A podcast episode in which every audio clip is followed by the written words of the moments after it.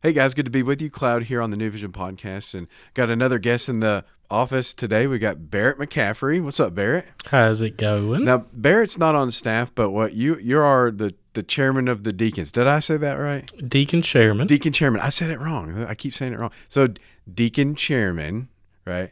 And deacon, uh, for most people don't know, it's a Greek word. It literally means servant, and so you you're on the team, guys that kind of make the the church come alive on on Sundays and other days of the week is serving and helping and many people will probably recognize you and not know it. But if you would uh, give us a little bit more about what that means to be deacon chairman and you know what you do, how long you've been at New Vision, and then we'll talk about your story some. Yeah, so we have right now we have a, just over a hundred active deacons here at New Vision, and so as chairman, some of our responsibilities just include uh, a lot of coordination, uh, sometimes a little bit of pastoral care within the deacon body itself. Uh, but it's just a, it's an awesome opportunity to just serve a body that is serving the body. Mm, that's awesome, servant of servants. All right, let's let's move on to your story. This this mini series is called Raised to Life.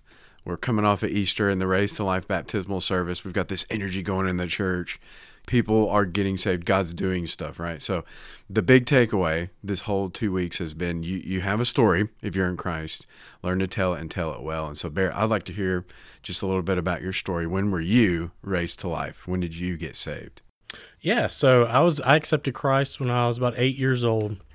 I grew up in church. Uh, if, if you if you don't know my specific story, you can kind of get the full details. Uh, it's on my Facebook or just ask me in person. Get the whole nitty gritty. But had a had a different childhood than most people.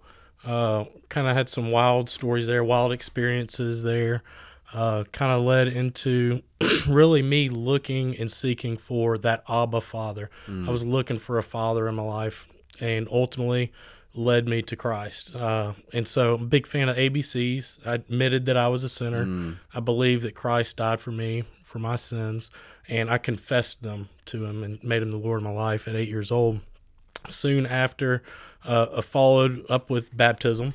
Okay and then after that really just continued to grow in christ and just i was just so excited i mean i shot off like a rocket i was just excited to tell all my friends about it uh, but it, it didn't necessarily stop there so you know eight, at eight years old you're not necessarily exposed to a lot of things a lot of temptations and sins that you would be later in life and so a lot of that came naturally to me and kind of what happened is I fell into this really terrible cycle of mm. sin, just sexual sin mainly in my life is what I struggled with the most. Yeah, and I know a lot of guys listening.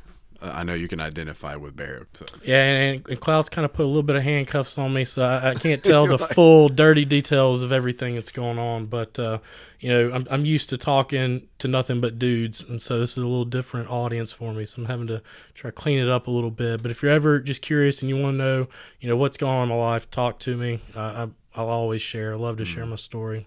Thank you for that, man. It's and it's again when we tell our testimonies, we don't have to go into graphic detail and go crazy, or, but the depths of the human heart is full of darkness and sin and depravity, and so uh, how it expresses itself may look worse to some in some people's lives than others, but at the end of the day, we're all dead in our trespasses, and so there's no need to like compare and whose testimony is more profound or anything like that. So, but thank you for sharing that. That's that's hard.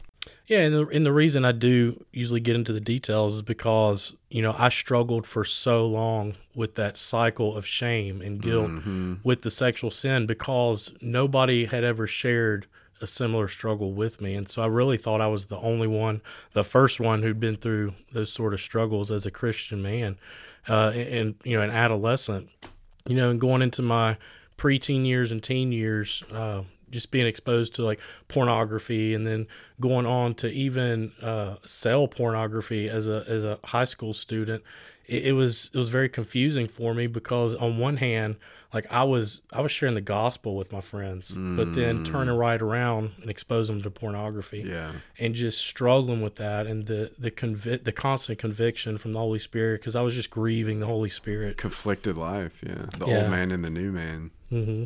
yeah and it and you really can get trapped in that cycle of just shame and it just pulls you back in no matter how much conviction you feel as a christian uh, it can just suck you right back in. You know, Proverbs twenty six eleven says that when we continue making the same mistake over and over again, we're acting like animals who return to their vomit.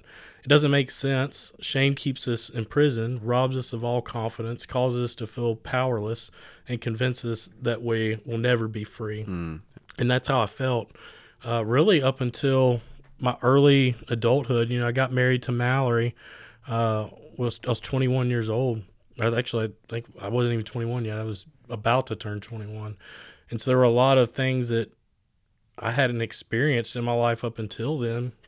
You know, I joined the military when I was 19 years old, and so just d- helped me expose me to even more opportunities to just get sucked into that cycle. Yeah, that's a hard life. Yeah, uh, of sexual sin, uh, alcohol, just things that I didn't need to be exposed to, didn't need to be succumbing to as a Christian, and trying to do my best. Uh, and it had my priorities a little bit out of order at the time, but trying to do my best to be a good husband, and then eventually a good dad. Uh, and it kind of all came to a head at one point. I was, I think, 23 years old, maybe 24 uh, Cullen, our, our oldest son, was about to turn one years old, and I was on a work trip and just doing the same old things over and over with the same old military buddies. And I was like, I, I just can't do this anymore. Something has got to change. And I just felt so convicted. And I came home and I just, I made the decision. I told God, I was like, I'm not doing this stuff anymore. Like, it is over. And Mallory was actually helping me pack for my next trip and she kept bringing my laptop because I'd always take my laptop. I needed it for work, and I, I, said, "I'm not, I'm not taking it this time."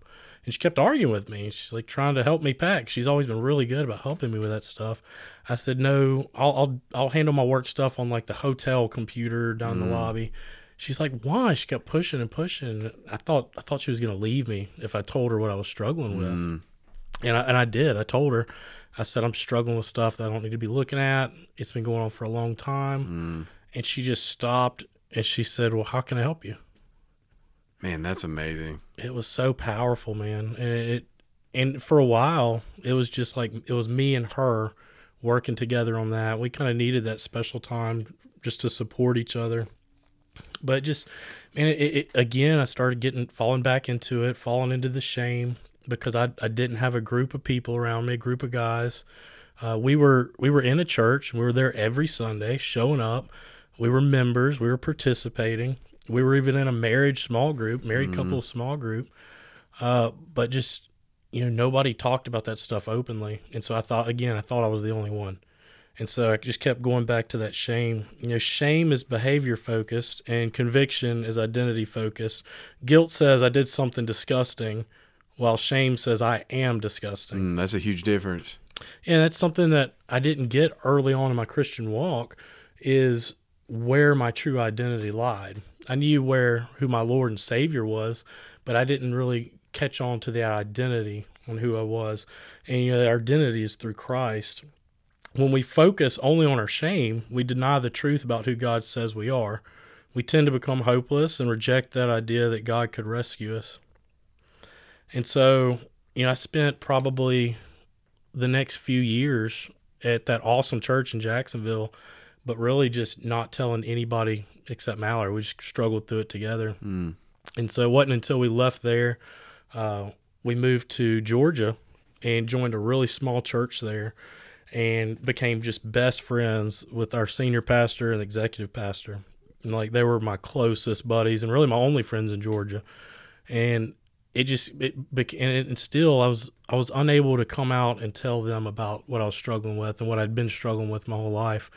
But it was really a time of healing for me because I got to see what it was like to hang out with Christian friends. Hmm. Not just friends who are Christian, but guys who make it make Jesus the center and priority of their life. The life, not part of the Yes. life. Yeah.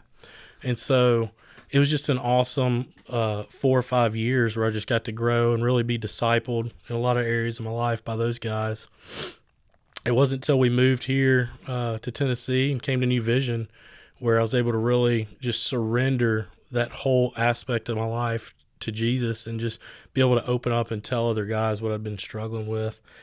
Um, you know, Proverbs twenty eight thirteen says, He who conceals his transgressions will not prosper, but he who confesses and forsakes them will find compassion.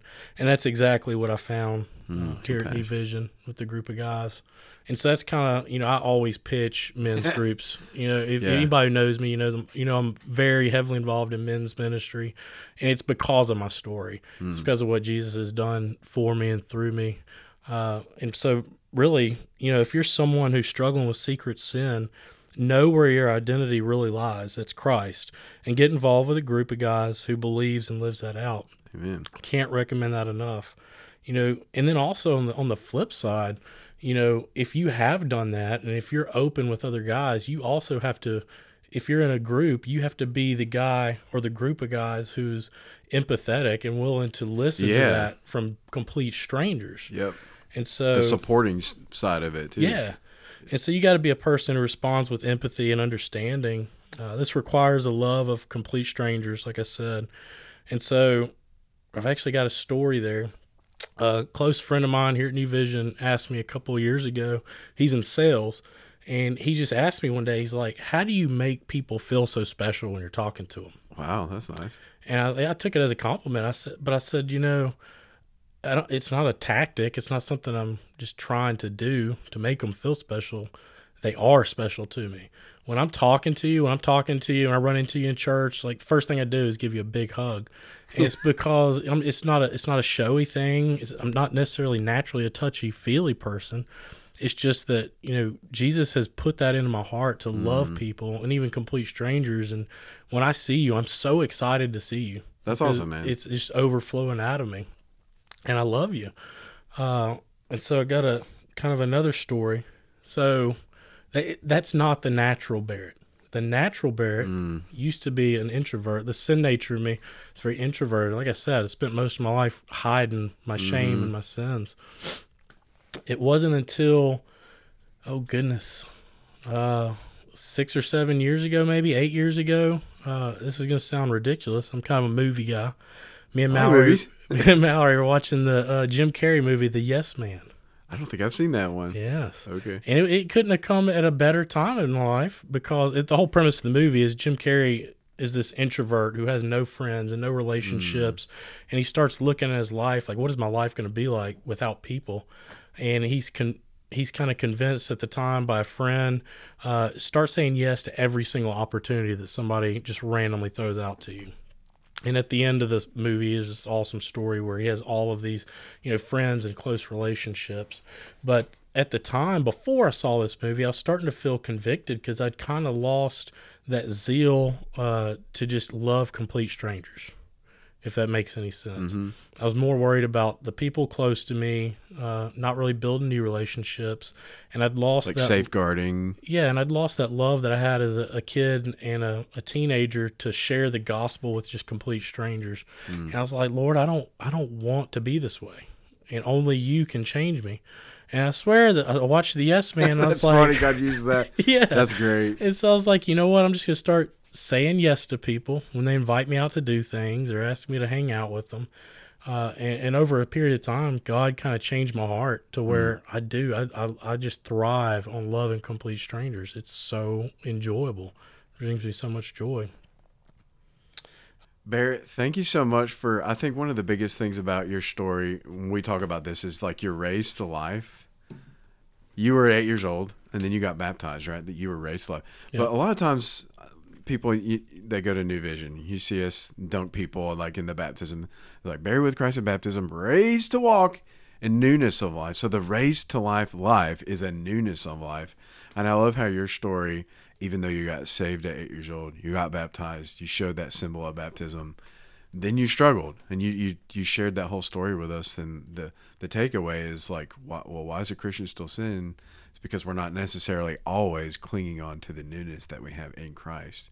And so I know you've encouraged us like the pitch for groups to get out of your shame and all that thing. What's a, what's something else, maybe one last verse that you would use to encourage us?